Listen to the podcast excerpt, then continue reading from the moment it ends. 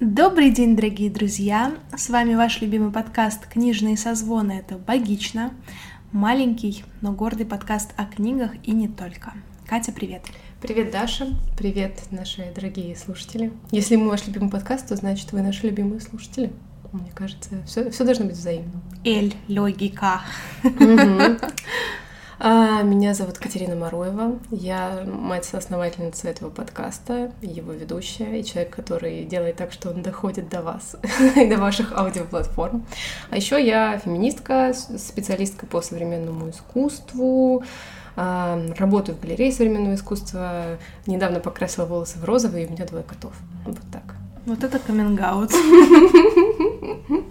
Да. Не знаю, правда, в какой из частей, но однозначно каминг-аут. А, ну а я Ведмицкая Дарья, клинический перинатальный психолог, преподаватель психологии, ну вот под- подкастер. И тоже мать-основательница этого подкаста. Ну это само собой разумеющееся, да. В общем, такой а, ч- человечек в медиасфере. Вот, на самом деле мы тут так смеемся, как-то очень, как будто у нас сейчас будет какой-то несерьезный выпуск про что-то очень смешное, а мне кажется, что это не совсем так. Мы сегодня обсуждаем датскую писательницу Тове Дитлевсен, которая появилась на наших книжных полках благодаря издательству No Kidding Press, который с девятнадцатого, семнадцатого, двадцатого, какого-то, девятнадцатого, по-моему, года начали издавать ее книги, и вот мы сейчас будем их обсуждать. Угу. Да, она издается с двадцатого года, и справедливости ради, на английский она тоже была переведена не так давно, тоже в девятнадцатом-двадцатом году, и даже вошла в лист десять лучших книг года по версии New York Times, если мне не изменяет память. Ну, дай предположу. Ты за Тове Дитлевсен взяла все когда-то, потому что она вышла в No Kidding Press. Нет, на самом деле я, собственно, и узнала об издательстве после того, как столкнулась с ее книгой. Я купила mm-hmm. книгу, как сейчас помню, в подписных изданиях «Детство». Это первая книга из датской трилогии. Копенгагенской. Да. Вот, и уже прочитала ее, очаровалась, и потом начала следить за издательством. То есть для меня, скорее, это был такой вход. И я уже когда-то в прошлом, в прошлых годах, в прошлых выпусках на очередных неклассных чтениях рассказывала, что вот столкновение именно с детством для меня было прям каким-то очень классным переживанием. Я как-то прикипела сразу к ней. Мне понравилось то, как она описывает свой вот этот детский опыт сложный, сложного такого периода становления. Mm-hmm. Вот, но я думаю, об этом мы поговорим чуть позже. А, вообще, хотелось бы сразу спросить, вот сейчас у нее на русском языке вышли, собственно, «Детство», «Юность», «Зависимость», «Лица» и «Комната Вильхельма». А, ты прочитала все книги из этих пяти? Я не дочитала только «Комнату Вильгельма». Остальные я все прочитала, и знаешь, на самом деле я с этой книгой сталкивалась с двадцатого года, потому что про нее как-то достаточно активно говорили в интернете, на Ютубе, в разных видео ее упоминали, вот, трилогию.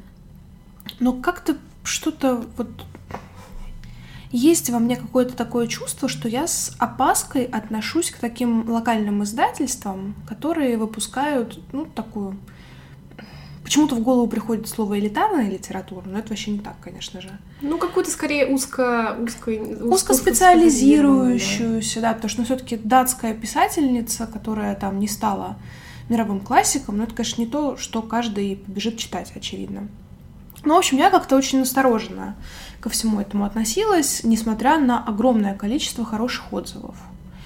И я... На самом деле обожаю каждый раз э, понимать, что я обманывалась в этих своих переживаниях, когда мне книга нравится. Mm-hmm.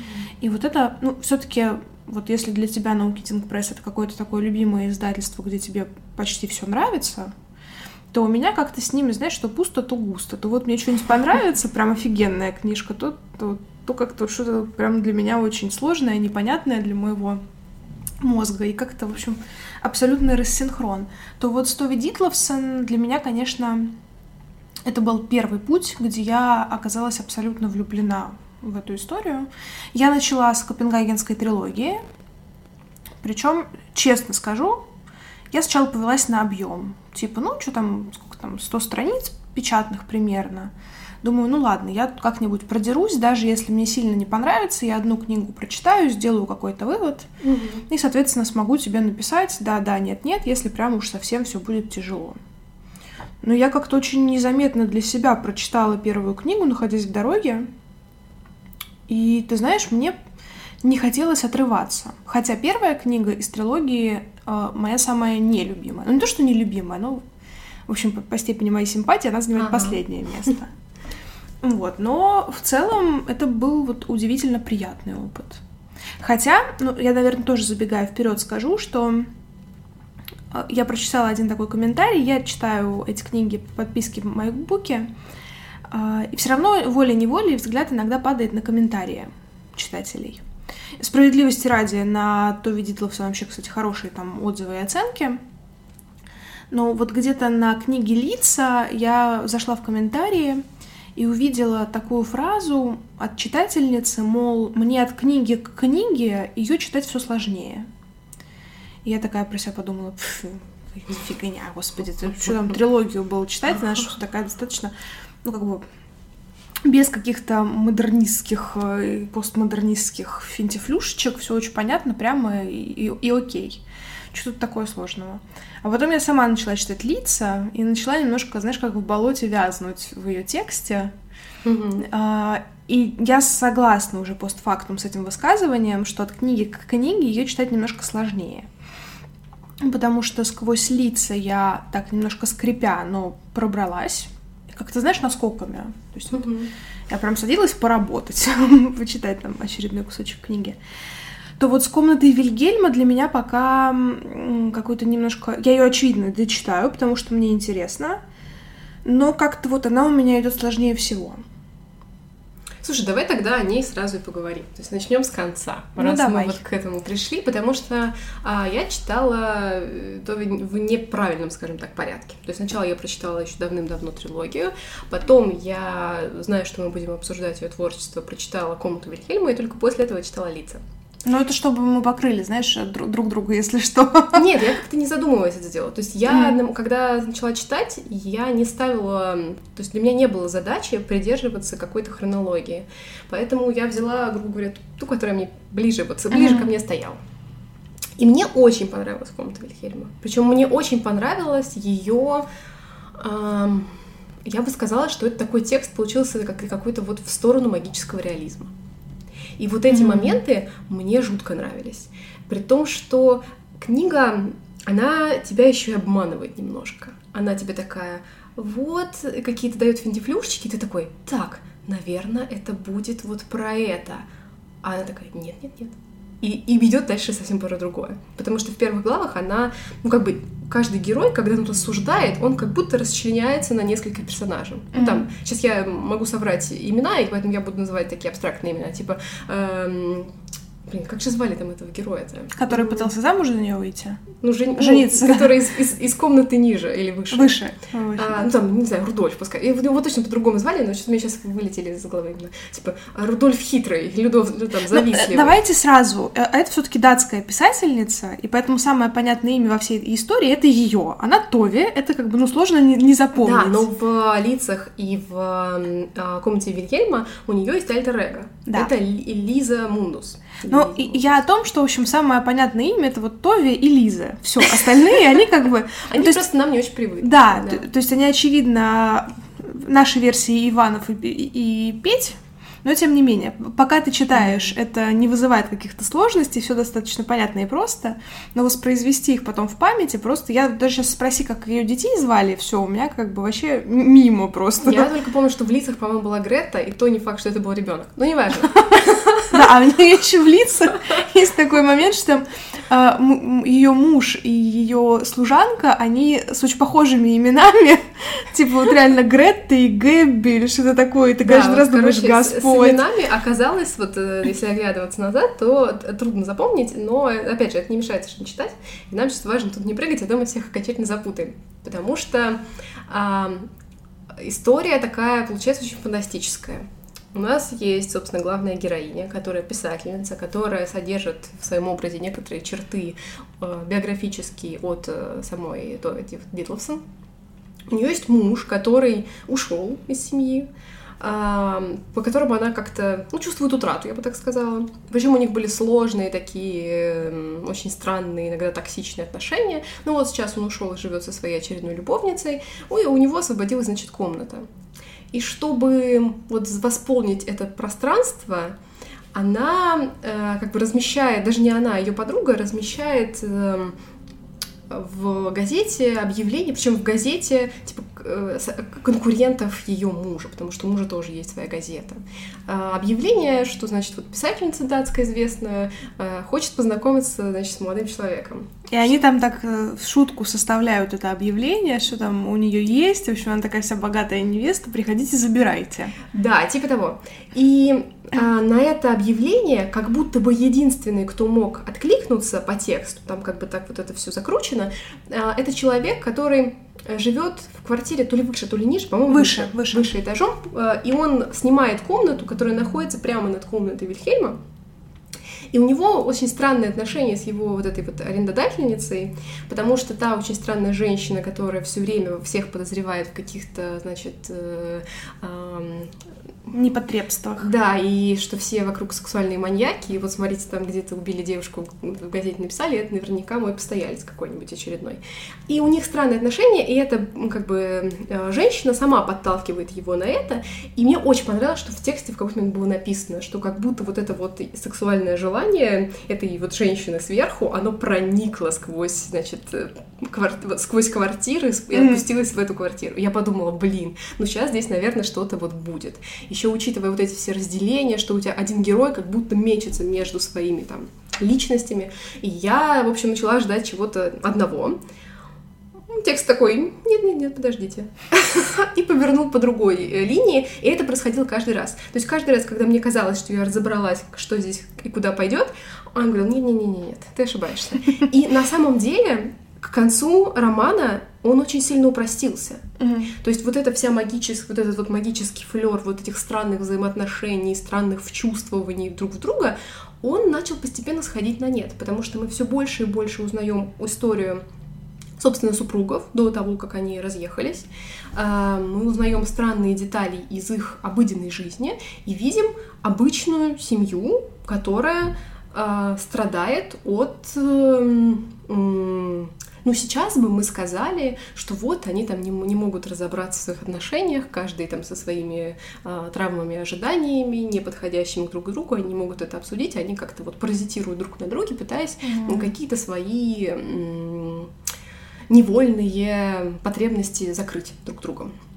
И вот ближе к концу эта вся магическая история рассыпается на очень бытовую, на очень простую, на очень понятную и при этом такую, ну что ли, не могу сказать душевную, но очень так, как бы ты начинаешь прям сочувствовать им. Причем сочувствовать всем. Mm-hmm. Потому что оказывается вдруг, что они все глубоко одинокие, несчастные такие вот люди, которые живут в этом мирке и как-то постепенно должны из этого клубка э, расползаться.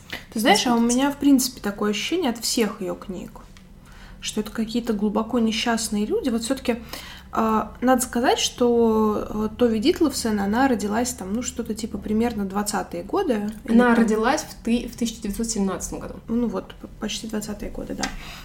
И, соответственно, на ее век выпало много всяких тяжелых событий двадцатого века.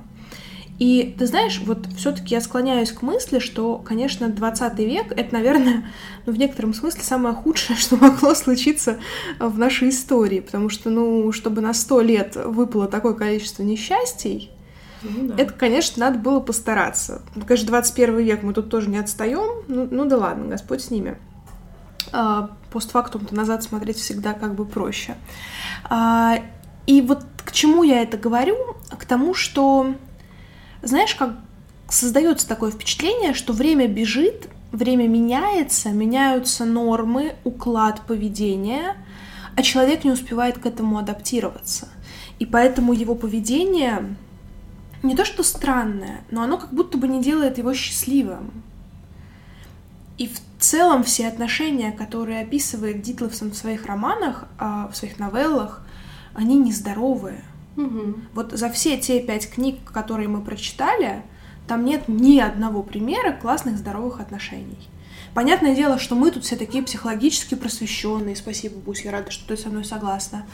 Мы тут все такие психологически просвещенные сидим, знаем, что такое здоровые отношения, но при этом десять лет назад, не так давно, mm-hmm. было принято страдать после завершения отношений, жрать мороженое, смотреть Бриджит Джонс или там прийти с подружкой напиться после завершения отношений. Ну, короче, вот как-то на самом деле деструктивно с этим справиться. Это mm-hmm. сейчас мы там прими, прочувствуй, вот это вот все ерунда вся вот эта вот. А тогда-то как бы вообще никакого конструктива. Да.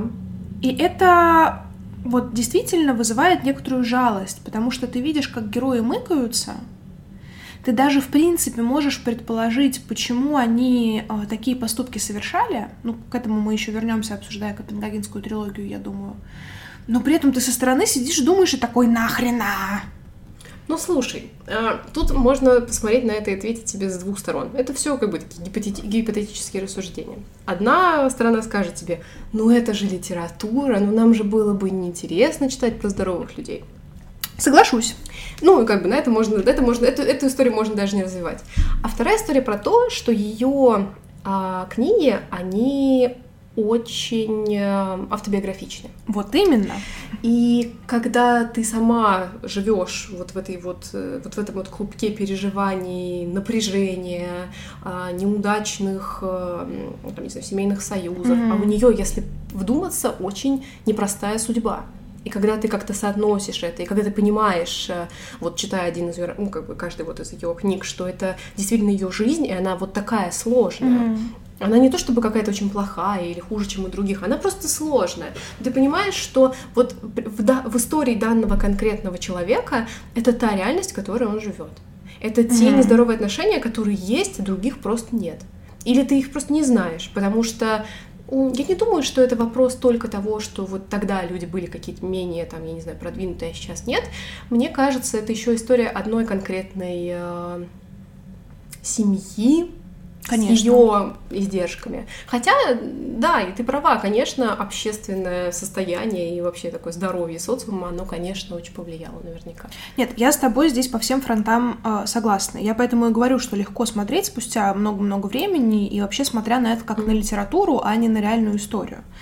Э, я уже тебе эту мысль озвучила за кадром, что вот э, прочтение, ну как бы, я ж все-таки профдеформация, это как бы то, что сложно избегать. Mm-hmm. И я всегда студентам задаю вопрос такой на парах. Вот если сейчас мои студенты меня слушают, запомните этот вопрос. Возможно, он вам когда-нибудь плюс дополнительный балл подарит на моих занятиях. Я всегда спрашиваю, что такое психически здоровый человек? Вот у тебя есть какие-нибудь предположения? Такой, сымитируем мою пару сейчас. Ну, я вообще не психолог, никогда на это не училась, поэтому я как бы новичок. Я вот типа вот первого сентября я только давай, пришла и отвечаю давай. на этот вопрос. Но мне кажется, психологически здоровый человек — это тот человек, который прямо сейчас а, не переживает остро какую-то, там, например, свою травму или какое-то свое переживание, которое сейчас находится в таком ровном, нормальном, стабильном состоянии, там, я не знаю, ходит на работу и не испытывает каких-то вот э, угу. последствий, вот чего, что-то, чего-то, каких-то бы прошлых событий, которые мы бы, например, назвали травмой. Ну, тут можно двояко трактовать. С одной стороны, это может быть ремиссия, ему сейчас хорошо, а завтра у него начнется психоз. А с другой стороны, если человек адекватно перенес какую-либо травму, это может говорить о его адаптивности, то есть об умении подстраиваться под события и как-то их спокойно переживать, собственно. Один из основных критериев психического здоровья – это наша психическая адаптивность, что мы можем выжить в любой ситуации. Угу. И вот смотря на э, героев Тове Дитлевсен, я в очередной раз думаю о том, что как хорошо быть средненьким человеком. То есть когда у тебя нет какого-то одного параметра, который прям типа вот на сто процентов у тебя хорош, вот, ты, например, на сто процентов талантлив. Потому что нормальный, психически адаптивный человек, у него как бы вот этот вот кружочек его э, свойств, типа там интеллект, э, работоспособность, внешность, еще что-нибудь, оно как бы все примерно у него одинаково, равнозначно. А вот у талантливого или у какого-то там вот гениального человека одна какая-нибудь сфера будет э, пиковой. Mm-hmm. Типа он там будет гениальным литератором, гениальным музыкантом, как же говорят, творцом. Или он будет, наоборот, суперумным. Но это, блин, так портит жизнь человека. Да. Вот я действительно, пока читала, задумалась о том, знаю ли я какого-нибудь гениального человека, который бы был супер психически стабильным и здоровым. Понятное дело, что мы не можем обо всех судить, потому что у нас не хватает информации. Но, тем не менее, я не могу вот привести какой-то пример. Я тоже не могу. И более того, я думаю, что само творчество, само потребность в самовыражении, вот этом вот проявлении себя и делении, дел, делиться этим с другими, это тоже в некотором смысле м- такая обратная сторона этого. Да, да. В общем, я к тому, что вот, короче, хорошо ничем не выделяться в некотором смысле. Ой, мне вспомнилась на, эту, на этот счет книжка. Это такая маленькая, тоненькая брошюрка от фило- философского факультета эм гэ у. Я забыла, Ольга Седокова, по-моему, составитель, который называется «Посредственность как социальная опасность». Повторяю, «Посредственность как социальная опасность». Я его прочитала несколько лет назад, и там первые два текста, они, в общем, как раз про это. И это очень классно читается, это тебя так вообще окрыляет, но ты в какой-то момент, когда ты как бы рассуждаешь вообще, о чем тут идет речь и чего, что с ним делать, как раз понимаешь, что это жутко тяжело, как вот быть вот вне вот этого, вне среднего. Mm-hmm. Быть супер непосредственным, это тоже постоянно страдать, мучиться, или быть совершенно да. посредственным. Да, вот, поэтому, конечно, Тове Дитлевсен и ее вот эти жизненные истории, они тебя немножко так осаждают, и... ты думаешь о том, что все твои мечты подростковые быть каким-нибудь супер выдающимся в чем-то, они такие немножко самоубийственные. А еще знаешь, что меня удивило? А, тоже отрываясь от конкретных произведений и говоря скорее обо всех, а, я тут некоторое время провела со своей бабушкой. Так-так-так. Бабушка моя, конечно, гениальный, феноменальный человек, я ее очень люблю, отношусь к ней с огромным уважением, потому что ну, наверное, как и всякая бабушка, у нее большой жизненный опыт, много разных жизненных событий она пережила, и вот это вот все. Угу. А, но при этом моя бабушка очень такая... Я уже упоминала про ту систему, в которой я училась, где людей там, значит, типировать можно. Угу. И по этой вот типированию, вот, ну, вот типированию, моя бабушка так называемый упорный человек. Мы вот в этой вот пи си эм-тусовке про себя ржем, что это еще упоротые люди. Потому что... Слушай, расскажи, расскажи-ка. Напомни тем, кто, может быть, не слушали этот эпизод, потому что а, я что-то тоже не помню про это. А, это так называемая модель процесса коммуникаций, угу. а, в которой выделяются шесть типов разных личностей, и в зависимости от типов личности у человека превалируют определенные потребности, там одна или две основных. И если угу. вот эти потребности не закрывать на регулярной основе, то человек будет очень в таком в постоянном стрессе находиться. И вот один из типов личностей — это упорные. Для них очень-очень важно, э, как бы, с, э, чтобы уважали их мнение. Mm-hmm. И более того, это такие люди, которые постоянно обо всем выносят суждения. Вот они только зашли в комнату, и у них уже обо всем есть свое мнение. Uh-huh. И они знают, как жить правильно. Oh my. А если ты живешь неправильно, то они тебе расскажут, как жить правильно. Потому что только они знают, как жить правильно. Блин, ну почему мне кажется, что это все мамы и бабушки, которых я знаю? Потому что у старших поколений действительно это такой был один из превалирующих типов вот в постсоветском пространстве. Mm. Потому что тогда мы все были очень зажаты определенными рамками. И если ты в них не живешь, то тебе очень сложно и тяжело. И понятно, действительно... они такие, так, все живите как надо, а то вам будет тяжело, да, мы же вас любим, да. так что живите как мы хотим. И вот моя бабушка вот такая типичная бабушка в этом смысле. Ага. То есть она, как бы, вот, она всю жизнь прожила правильно достаточно, по, по ее меркам. А, а у нас недавно выходило видео в проекте, где я работаю, связанное с... Это был актер сериала «Нулевой пациент». И, конечно, мы в этом интервью много разговаривали про ВИЧ, ВИЧ-инфицированных, про то, как эти люди адаптируются в обществе и так далее. И я, значит, села какой-то сопроводительный материал писать, и как-то вот так случилось, что напротив села моя бабушка. Кто не знает, сериал «Нулевой пациент» — это большой проект Кинопоиска, он не так давно вышел на площадке, и там рассказывают об эпидемии ВИЧ в восьмидесятые годы в Советском Союзе, в Киргизии, по-моему, нет, в... В общем, где-то вот на территории Советского Союза. Это было очень такое, очень непростое событие для Советов. Угу. И я, значит, что-то как-то сижу и так села напротив бабушки, я говорю, ба, а вот ты что-нибудь в восьмидесятые про ВИЧ что-нибудь слышала? Ну, тут бабушка стала рассказывать э, все эти байки про ВИЧ, которые были у них там в семидесятые. Точнее, даже не байки, а те крохи знаний, которые у них были. Угу. И, конечно же, заговаривая о ВИЧ со старшими поколениями, э, разговор так или иначе переходит э, в сферу сексуальности, в сферу нравственности и вот этого всего. Моя бабушка очень высоко нравственный человек. И как-то вот мы с ней стали про все про это заговаривать. И о том, как это было принято там у них, там и тогда. Ага. И как бы вот гуляющей девушкой было быть плохо. Особенно до свадьбы. Правильные девушки не гуляли. А после свадьбы быть гуляющей тоже плохо. После свадьбы вообще, короче, гулять плохо. Но я думаю, все знают, вот все бабушки говорят там, типа, а ты с кем-нибудь гуляешь? Вот тут. Да. Вот, даже не гуляющая, там какое-то другое слово. Ну, типа, непутевая. Вот что это такое? И я долго пыталась, причем, ну, как бы, я, понимаете, я прям доколебалась до нее. Я говорю, бабуль, я вот с тобой вообще не спорю. Ага. Мне просто интересно понять, как это работало. Вот почему? Я говорю, а почему так было принято? Угу. Как бы бабушке было сложно ответить на вопрос, почему? Ну, потому что так говорили, так было принято, так было правильно. И, короче говоря, в том месте, где жила моя бабушка, я, на самом деле, склонна верить ее рассказам, зная, насколько в советское время все вот эти вот заветы были сильны, что, ну, понятное дело, что секс до свадьбы это было чем-то экстраординарным. Чтобы кто-то, а еще, не дай бог, чтобы кто-то родил до свадьбы, это ну, тоже порицаемо, было... Порицаемо, в любом случае. Порицаемо, да. да, и это как бы не было так повсеместно, как это сейчас распространено. Угу. Особенно, если верить моей бабушке. Там как бы секс выдавали только после свадьбы. По карточкам определенное количество. И только до дня рождения. Да. А, вот. И как-то, короче, с бабушкой про это стали разговаривать. И вот, в общем, по версии моей бабушки, секс только после свадьбы по талонам. Ну, это я шучу, конечно, про талоны. А, и, ну, в моей голове, как это разворачивается? То есть вот пришел а, Советский Союз, пришел Ленин и, и, и прочие ребята. И такие, типа, юху, секс, наркотики, рок-н-ролл, секс всем рабочим. Ну, в принципе, да.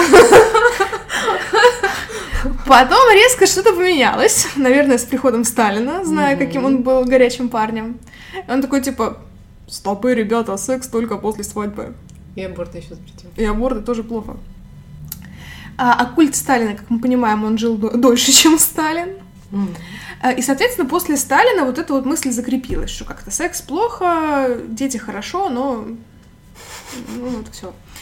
И, соответственно, никто особо не гулял, mm-hmm. опять же, по версии моей бабушки, ну и, в принципе, по той информации, которая у нас широко распространена. Особо никто не гулял, абортов, соответственно, тоже никто особо не делал, ну, по крайней мере, в... это не было так распространено из-за запретов, да, подпольные аборты, понятное дело, что всегда были. И никто не разводился. Это вообще как бы вот фишка Советского Союза до определенного момента. Никто не разводится. У нас все счастливо. С сексом по талонам. По расписанию. Я бы сказала по графику. Ну, знаешь, еще я, к сожалению, не вспомню. Мне кажется, это было на канале «Скажи Гордеевой», или вот, в общем, у кого-то из таких крупных интервьюеров угу. было интервью с главной костюмершей одних из а, московских крупных театров. Да, я миллион раз про это говорила, про это интервью, про белье. Да, я угу. это интервью просто обожаю, оно абсолютно гениальное, и вот там тоже большая часть видео посвящена именно обсуждению советского белья. Ну да. Абсолютно гениально, я мечтаю, чтобы эта женщина написала книгу про это. Угу. В общем, как бы сложно заниматься развратным сексом, когда у тебя панталончики до колен.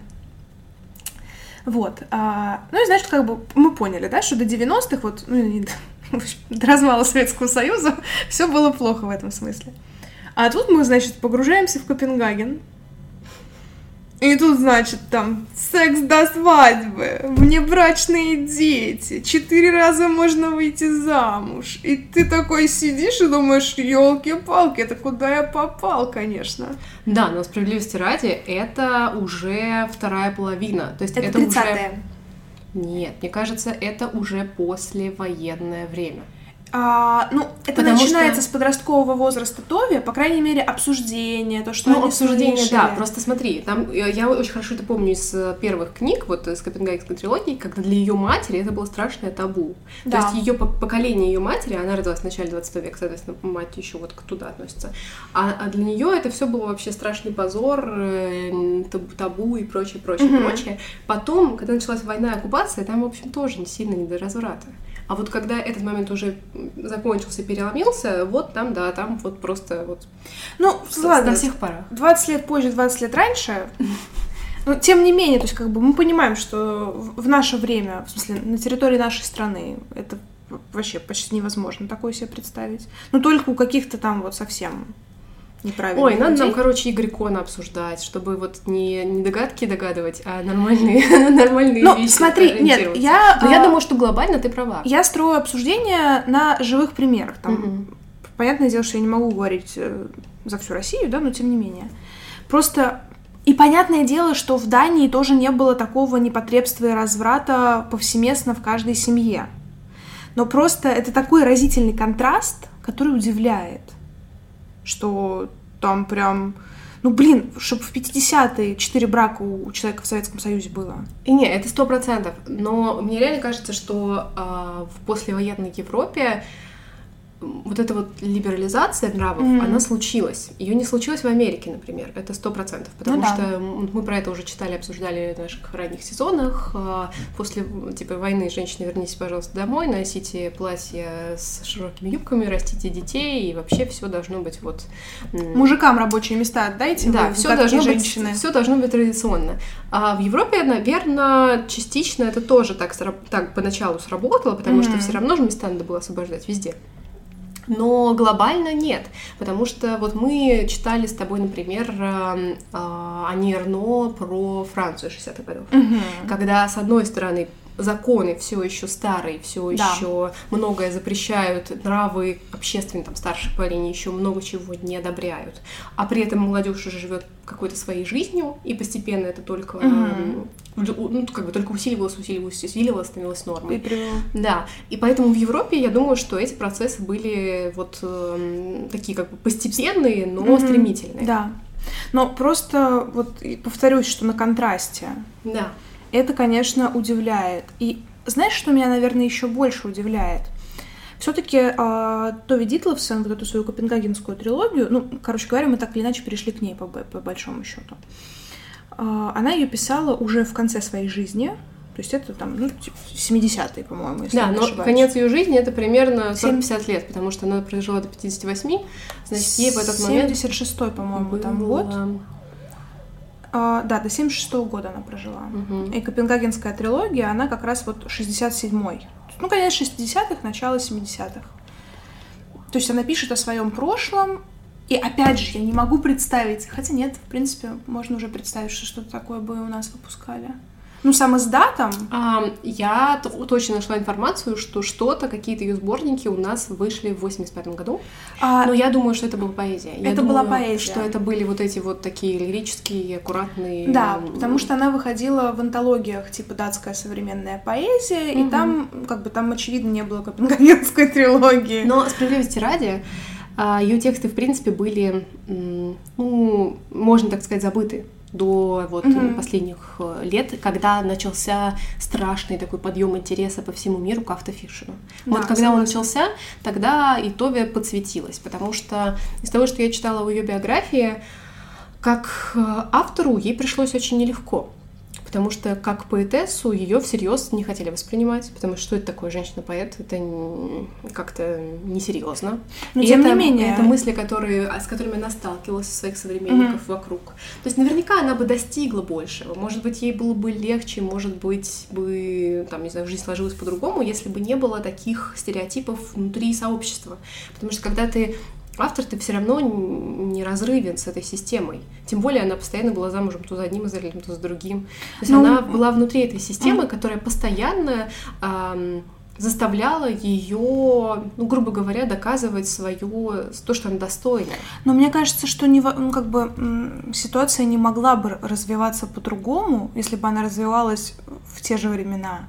Ну да, да. Потому что все равно, вот опять же, если да. вспоминать там наш а, Серебряный век, наших символистов, потому что среди символистов ведь было достаточно большое количество женщин-литераторов и поэтесс. Но, однако, мы на первый взгляд можем вспомнить а, Ахматову, Цветаеву, Гиппиус, ну и там... Ну, да. Может быть, кого-нибудь еще, если человек этим увлекается. А женщин же ведь было гораздо больше. Есть, по-моему, даже недавно в эн эл о вышла книга «Роза без шипов», по-моему, она так называется, как раз про э, женщин-литераторов вот этого периода. Поэтому очевидно, что из-за вот этого исторического контекста... То есть как прикольно, да, ты уже обладаешь сексуальной свободой, можешь выбирать, за кого тебе выходить замуж, можешь даже зарабатывать, опять же, мы делаем этот вывод, исходя из ее автобиографии, что можешь зарабатывать неплохие деньги на литературном творчестве, угу. но при этом ты все равно будешь вторым сортом. Да. О, жизнь! Да, и причем в ее текстах, именно когда мы переходим уже к книгам, причем, по-моему, это особенно ярко было в «Комнате Вильхельма», из-за того, что он тоже как бы образованный интеллектуал, у него там своя газета, он в какой-то момент занимал пост в министерстве, он постоянно ее унижает. Он постоянно ее унижает тем, что она недостаточно хороша, что она недостаточно умная, недостаточно образованная, что она, там, я не знаю, вдохновляется, когда пишет свои стихи, там, другими авторами, мужчинами, он постоянно ее вот тыкает и постоянно ее как-то вот принижает. Ну там вообще, ты знаешь, вот опять же, стоит еще раз заметить, что ее книги очень автобиографичная, даже если это не э, Копенгагенская трилогия. Да, но мне кажется, наоборот, лег- легче, э, легче дать волю вот этому откровению и честности, когда ты как бы прикрываешь другим именем. Да, да. Но, блин, какие же у него все мужики были токсики. Вот прям просто. То один слишком умный, то другой слишком тупой и необразованный. Один ее вообще подсадил на наркотики. И вот все как-то ее чмырят. И ты думаешь, ну, ребят... Ну, ребят, ну, как-то не по-мужски. Слушай, всегда. А у тебя тут не, не возникает вопрос? Это вот мне сейчас пришло в голову, я об этом не думала, когда читала. Что, она сама их выбирала? Нет, не то, что она их выбирала, что она сгущала краски. Может быть, очень может быть. Потому что, опять же, возвращаясь к вопросу о психической стабильности, э, все-таки я, подо... я искала, кстати, эту информацию, что-нибудь про психическое здоровье самой Тове, может быть, там были какие-то мысли. Но мне кажется, что сейчас ей бы какой-нибудь диагноз легко влепили. Ну, типа там... Ну, понятное дело, что она была какая-нибудь депрессивная у нас. Я, я не психиатр, я не навешиваю ярлыки, не ставлю диагнозы, я не имею на это права, но я предполагаю, что могло бы такое быть. Или какое-нибудь пограничное личностное расстройство, что-нибудь вот из этой серии. И поэтому, конечно, для нее литература была, очевидно, способом проживать реальность и справляться с ней. И, конечно, ну, как всегда, литература — это субъективное видение. Да, но вот опять же, блин, не знаю, мы скачем, мне кажется, нас будет очень трудно слушать тем, кто не читал а, ни одной книги Товы. А вот... мне кажется, что здесь и невозможно говорить о каждой конкретной книге отдельно, потому что они настолько все сплетены друг с другом. Наверное, потому что вот сейчас мне хочется перепрыгнуть к зависимости. Это третья часть Копенгагенской трилогии. Давай так, в Копенгагенской трилогии есть... Не поверите, три книги. Детство, юность и почти отрочество. Да, и зре... зависимость. зависимость. Детство, соответственно, Тове описывает свой детский опыт до того момента, как она заканчивает обучение в школе. Угу. Вторая книга, когда она начинает свою работу и такие уже первые, ну, скажем так, официальные шаги в литературе. Да, плюс ее первый брак с создателем. Да. И, соответственно, третий роман — это когда она уже, ну, относительно, ну, как бы признанная поэтесса, она и писатель, она работает, и дальше описываются ее нескончаемые вот эти странные отношения с мужьями, и особый фокус внимания уделяется ее третьему браку. Третьим. Мне кажется, это второй брак. Хотя, может, и третий. Я Нет, сейчас это, уже запуталась. Это третий. Но, был, суть в том, был что... Карл, который подсадил ее на наркотики. Да, он был врачом. Он ее, ей делал инъекции, то ли, ну, короче, какой-то очень, очень сильного вызывающего зависимость препарата. И в какой-то момент она дошла просто до ручки с этим. И это с ней уже осталось дальше. Да. И когда мы говорим о, о всех вот этих таких психоактивных, психоти- психотических, ну, в общем, поправь меня, как это правильно сказать, психозах, это все уже происходит, если мы э, как-то опираемся на ее литературу, как на некоторые биографические справки, это все происходит уже после того, как была зависимость. Mm-hmm. И она иногда к этому отсылает, она вспоминает, что вот там-то у нее запрятан пузырек там, или еще что-то. То есть это все как бы остается с ней. И поэтому тут как бы сложно сказать, было ли это какая-то предрасположенность, или же это то, что было спровоцировано переживанием вот этой тяжелой зависимости. Слушай, ну я считаю, что она была депрессивна еще до этого, потому что, ну, в ее текстах проскальзывает вот такая, знаешь, меланхолия. Да, но с другой стороны, тексты были написаны уже после зависимости. Не все. Мне кажется, даже детство она писала, будучи уже зрелым человеком, Нет, который а, это пережил. Это понятно, что детство, что, ну, как бы трилогию и да. вот эти работы, которые переведены, это поздние работы. Но... Мне кажется, что ты не будешь их с нифига придумывать. Ну, возможно, возможно. Понятное дело, что автобиографическая память — это тоже та еще стерва, которая, как бы, можешь это путать. Но, опять же, предполагаю, есть такой вид экспертизы посмертно, который проводится, когда анализируют так называемые продукты деятельности человека. То есть все вот эти вот тексты, которые он пишет, там еще что-то. Угу. Вот, и, ну, предположительно, я думаю, что все-таки она была такой, знаешь, как бы мы сейчас сказали, тонкой душевной организации. Вот, мне кажется, это все равно и предполагает к тому, что она была бы и зависимой. Ну, то есть, как бы, у нас у всех разный, разная степень предрасположенности к появлению тех или иных зависимостей. Ну, это, mm-hmm. это факт. И мне кажется, что Тове пошла по этой дороге, это не что-то удивительное. Ну, может быть. Хотя может. вот мне очень третья часть, мне, наверное, больше всех она понравилась. А мне было так тяжело ее читать, потому что первые две, они очень легкие, да. они очень нежные. Они так, ну, первая про вот это вот детство, все эти переживания, вторая про а, первый опыт как писательницы, когда ты издаешь свой первый сборник, и у тебя вот как бы вот то, что ты помечтать не могла, mm-hmm. вот оно у тебя в руках. И они такие очень светлые, и при этом, когда начинается третий том, вот зависимость, я просто обалдела. Я настолько не ожидала mm-hmm. на тот момент, когда читала, что для меня это было прям какое-то такое, как в холодную воду меня бросило после того, как я вот... с этим уже была знакома. То есть мне казалось, что я уже про нее что-то поняла, uh-huh. но в этот момент я поняла, что я ничего не поняла, и жизнь гораздо труднее и страшнее вообще, чем мне казалось. А меня третья часть зацепила сильнее всего. Хотя, честно, ну, я вообще туповата бываю в плане каких-то очевидных вещей. И я вот реально до того, как в книге появилась реальная зависимость, я не предполагала, почему она так могла называться. Просто я Я реально задумывалась, типа, почему там детство, юность, и тут какая-то зависимость. Да, мне тоже хотелось как-то на втором зрелость, от... что она зрелость называется, она зависимость, да. Какое-то отхождение от Толстого, знаешь, возмутительно. Вот.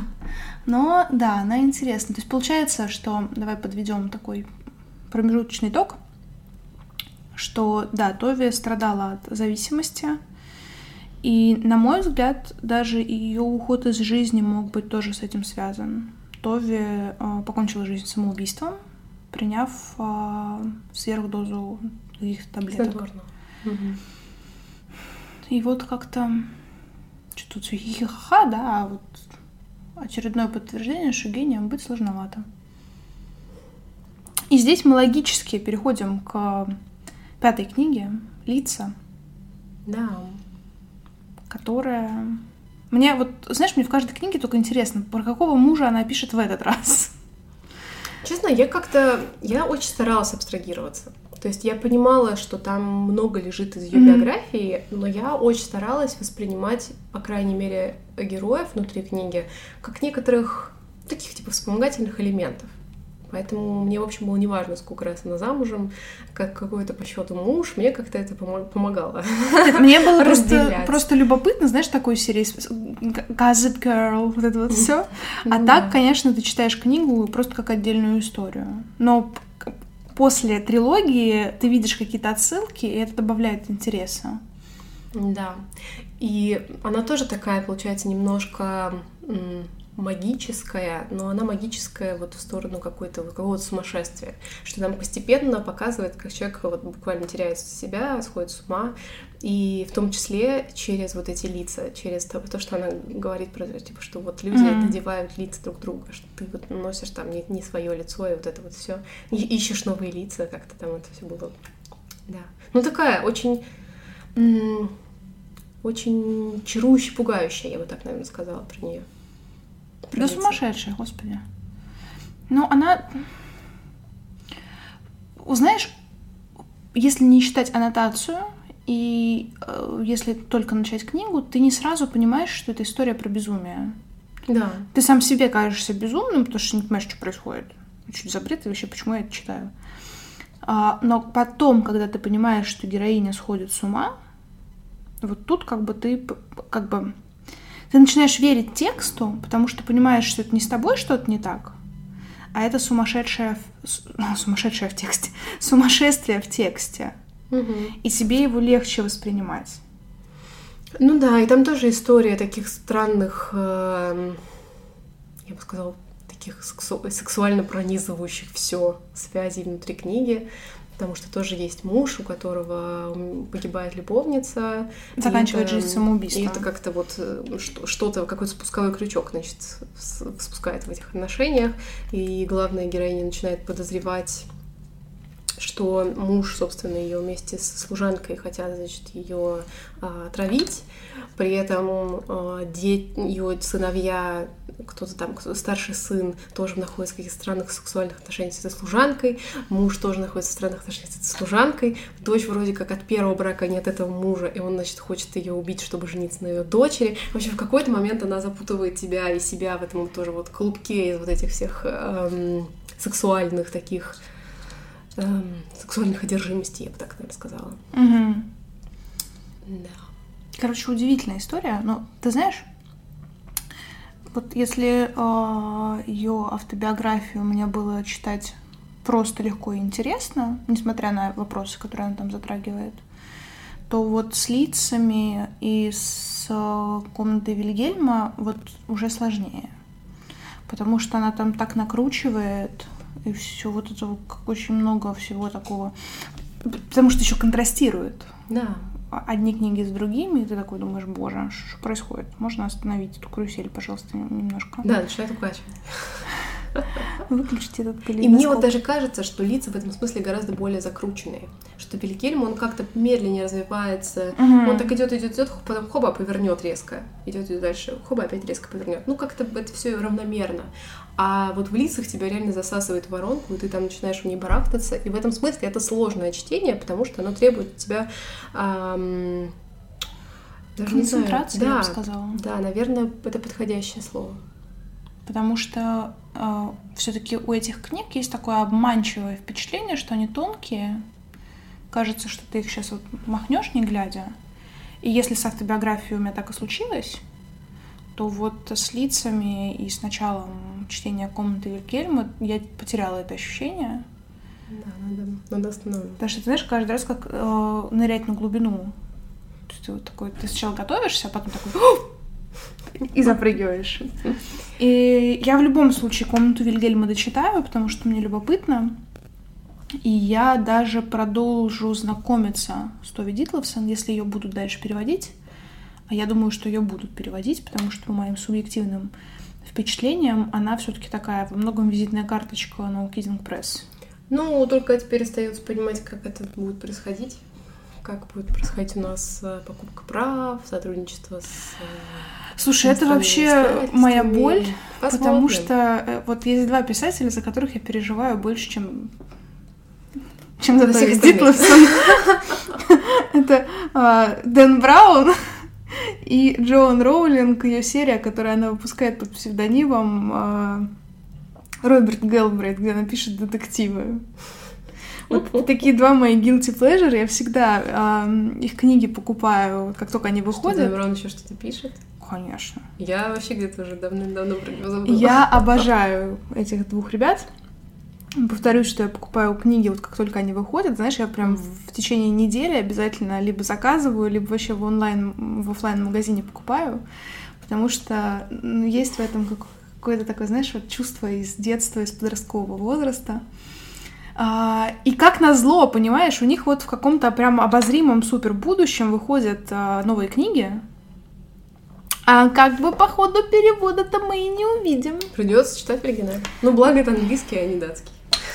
Да блин, знаешь, пока я, учитывая, какие объемы у Дэна Брауна и Гэлбрейта, да ну нафиг, я лучше на русском почитала и не парилась.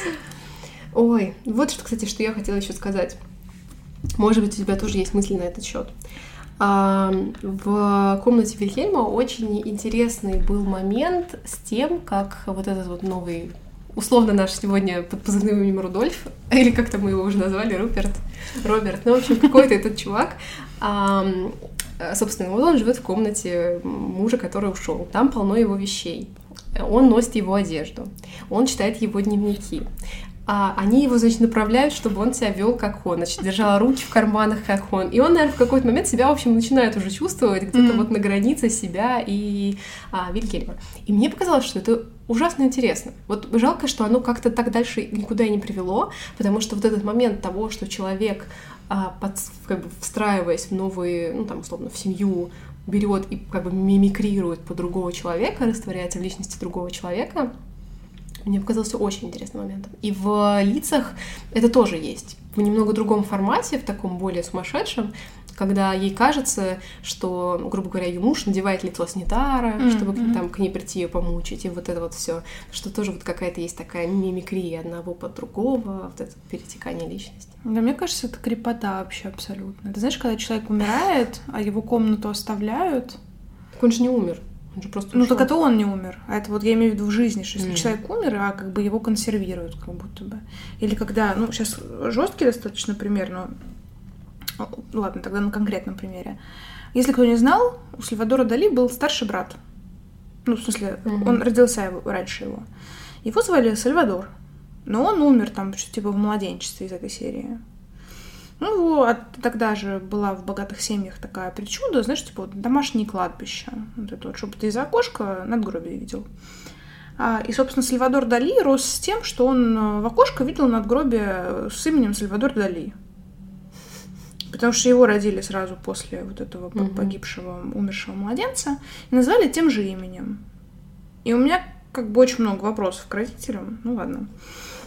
И вот эта вот замена детей, знаешь, когда ребенок погибает, а его пытаются заменить новым ребенком, вот как бы, конечно, не самое благое дело, но это вот из этой же серии.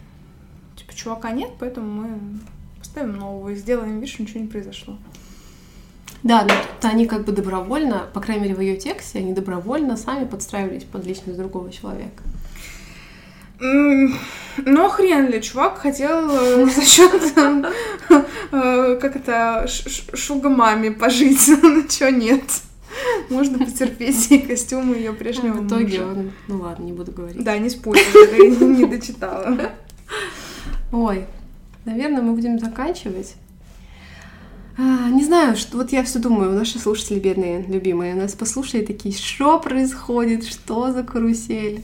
Ты знаешь, мне кажется, нам удалось э, передать свой интерес да. и свои впечатления, которые возникают. Ну, ты знаешь, как обсуждать магический реализм. Ну и ничего не проспорили, проспорили, тоже важно. Ну, почти, да. То есть, ну, как бы здесь это не так, не те книги, которые можно препарировать по кусочкам. Это не те книги, где можно обсуждать э, каждый шаг героев. Можно, конечно, но тогда теряется шарм, мне кажется. А здесь мы поделились как раз-таки впечатлениями и послевкусием, которые эти книги оставляют. И это как раз и цепляет, на мой взгляд. Наверное, да. Так что нифига, мы хорошо сегодня поработали. Хорошо. Хорошо. Верю тебе. Хочется верить, что... Еще что-нибудь у нас издадут. Я все-таки не думаю, что датская писательница, давно умершая, как-то не захочет, не захочет давать там права на книги. Ну, тем не менее. Ну, посмотрим. Я тоже буду надеяться, потому что хотелось бы дальше, да. Мне жалко, что трилогия только из трех книг состоит. Я бы почитала дальше. Потому что она заканчивает на четвертом браке с Виктором, и он... По описанию выглядел как самый психически здоровый ее муж. Ну вот мы же читали ее более поздние книги. А вот и по... что-то не помогло. Поэтому и непонятно, кто из ее мужей там где. Вдруг вот этот, как бы, он ее так это, хоть чуть-чуть. Ладно. Поддерживаю. Будем наблюдать. Пробуем. Спасибо, что послушали. Я напоминаю на всякий случай, что у нас теперь есть электронная почта, и она в описании выпуска, куда можно написать свои письма. Если вдруг вы за нами в других наших соцсетях не следите, вот тогда можно написать вопросы нам, мы их, может быть, будем озвучивать, отвечать на них. Какие-то, не знаю, пожелания, гневные письма. Ну, лучше не надо, но можно. Даша против. Даша говорит, не надо писать ничего плохого. Я, я просто буду их отправлять в спам и делать вид, что этого не было. Вот. Это как на свадьбах. Типа, если вы хотите что-то сказать, говорите сейчас или молчите вовек. Либо вы хотите сказать что-то хорошее, либо молчите вовек. Нет, нет, конечно, мы всегда рады вашей обратной связи. Если не, не, не на почту, то в Нельзаграм нам всегда можно написать. Мы очень рады читать ваши письма нам. Да, да, да. Ну что ж, спасибо, что послушали, и пока-пока. Пока!